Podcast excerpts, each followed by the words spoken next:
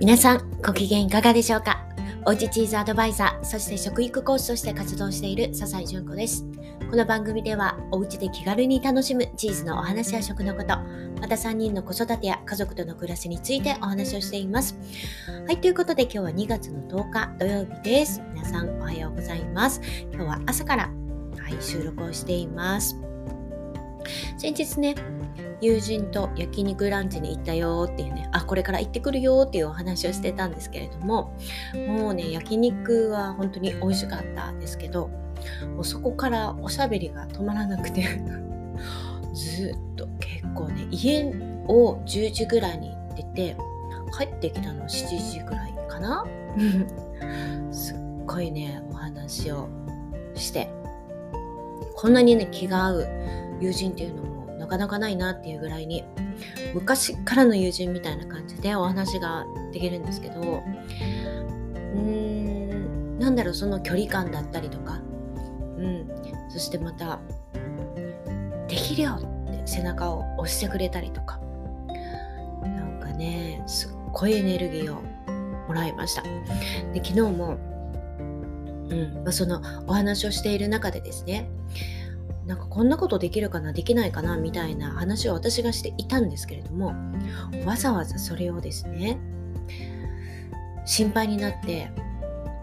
ちょっとある、まあ、お役所とかに連絡してくれて問い合わせてくれたりとかできるから諦めちゃダメだよとかって言われていやすごいなと思ってこんな風に応援してくれる人がいるんだったら私本当に頑張ろうってね思いました。皆さんはそんな友人いますでしょうか、はい、さて今日はですねえー、まあ、冒頭そんなお話をしましたけれども今日はちょっと子育てのお話を久しぶりにしてみようかなと思います。はい、皆さんはどうですかね？子育てうまくいってますか？っていうかね、まあ、子育てがうまいってそもそも何？っていうね。私が1年前にノートに書いた記事があるんですけど子育てがうまいってまあまあないよねって。そんなねことを書いてたんですけれども。うん。なんだろう。なんでそれ書いたかっていうと Voicy を聞いていて荒木博行さんの Voicy の中で子育てが上手い人ってどういう人ですかっていう質問があってそれに対しての荒木さんの結論がいやそんな人いませんよねと。その問い自体が間違ってるよと。そういうふうに書いているっていう、えー、そういうふうなね質問をする方のもう大前提にあるのがコントロール思考だよね。もう子供は親の作品というか近くにいて顔も似ていてそういうふうにやってるとねまるで自分の分身かのように思ってしまう。だけど違うんだよっいい大学に行っていい、ね、大きな会社に就職できたらそれはうまい子育てをしたのかっていうといやそうじゃないよねって私も本当に思ってるんですよね。うん、でね、まあ、その時に私が書いていたことがあるんですけどうーん私たちがやることっていうのはコントロールすることではなくて今ねその子が何に興味関心があるかなっていうのをちゃんと見てあげること。それってやっぱり観察してないと。気にかけてないと。そういうのって逃しちゃう。なんか困ってるかなとかこういうこと興味持ってるなとかっていうのはやっぱり親だからできることだと思うんですよね。それで適切なタイミングで適切な環境を与えてあげたりとかね。うん、いつも見ているよ大丈夫だよ安心していいよ何かあったら相談してねっていう、まあ、雰囲気を作って声をかけてあげるっていうこと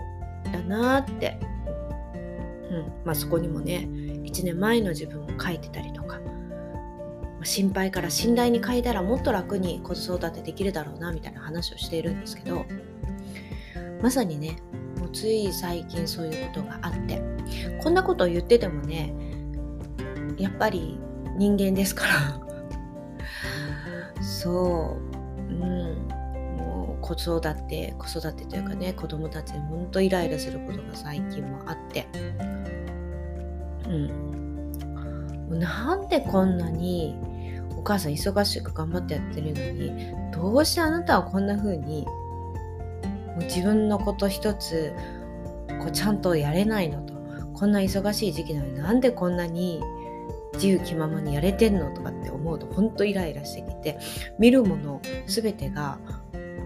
もうイライラ要素に全部変わってたんですよね。いやもうテスト前なのに何これとか もう全てですね。ですっごいこの間も怒ってたんですよ。何をしてるのと。自分の身の回りのことぐらいきちんとしなさいよと。すっごい怒ってたんですけどそのね友人と会って話をしていた時に「いやもうさ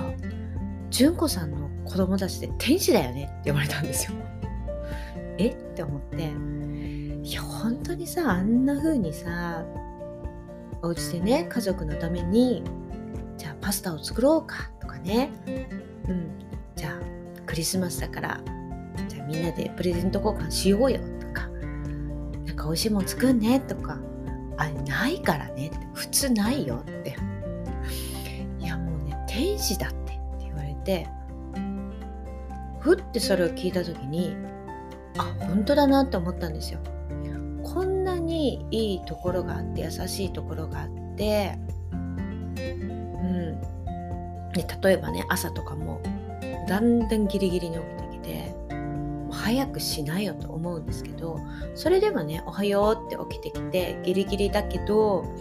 うんなんかご飯食べてちゃんとまあ身支度ちゃんとか知らないけどやって「行ってきます」って言ってニコっていけてるってことは間に合ってるってことはまあそれでいいのか、まあ、早く起きるに越したことはないけど、まあ、それで自分で間に合ってるから、まあ、いいのか。ってね思うかもうなんでさっさと起きてこないの？そこを見るかで全然言い方っていうのもね変わってくると思うんですけど本当に私の余裕のなさでできていないことばかりうんなんかこう全てにケチをつけたいというかもう私のマインド私の心の在り方がすごく悪かったなとってそれで見るものが全部違った眼鏡をかけてね見てるんで全て悪い全て悪いっていうふうにもう最近この23日なっていたなっていうのがあったんですけどその友人の言葉のおかげであ本当だなってふっと思ったんですよ。そしたらうーんなんかね 少々なんかできていなくてもうんまあそういう時期もあるしとか私もそんなこともあったし別にでもお母さんおはようって言ってありがとうって毎日言ってくれて元気にやってくれてたら少々なんかやってなくても。あ自分が本当にやらなくちゃいけないなって思った時には自分で気づいてやるんだしまあいいのか。うん。なんか本当にそういう風に思えた瞬間にすっごい楽になって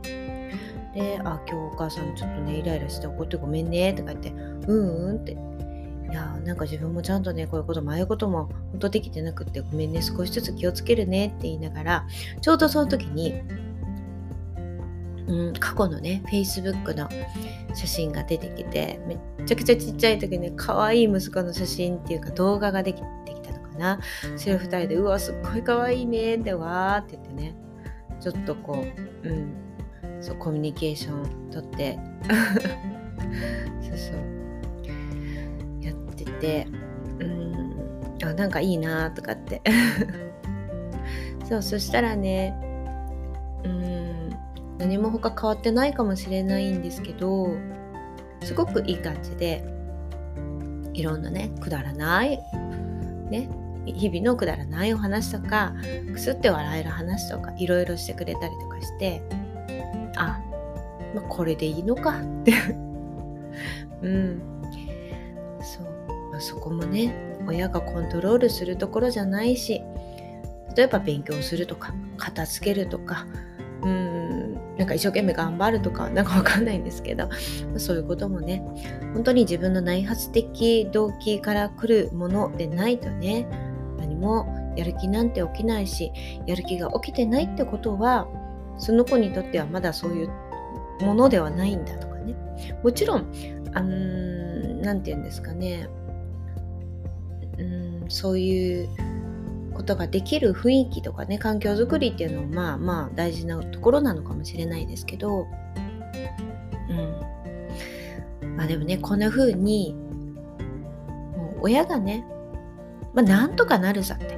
荒木さんも言ってたんですけどボイシーのね。うん子育て自浄作用があるから何かあったとしてもなんとかなるから大丈夫って言ってたんですけどうちの夫も大丈夫大丈夫うんねだってさいろんなことがあるけど本当に幸せなこともいっぱいあるよね。だから大丈夫なんだってよく言ってくれるんですけどそうそれをねおまじないのようにね自分の心の中でねいつもね思っていたら本当に気が楽になるしうーんうん、毎日がハッピーかなって、供もね、はい、そんな風に思いました。なんか取り留めのない話になりましたが、今日は子育てのお話をしていました。はい、皆さんはどんな風にお考えでしょうか。はい、ということで、それではまた明日お会いしましょう。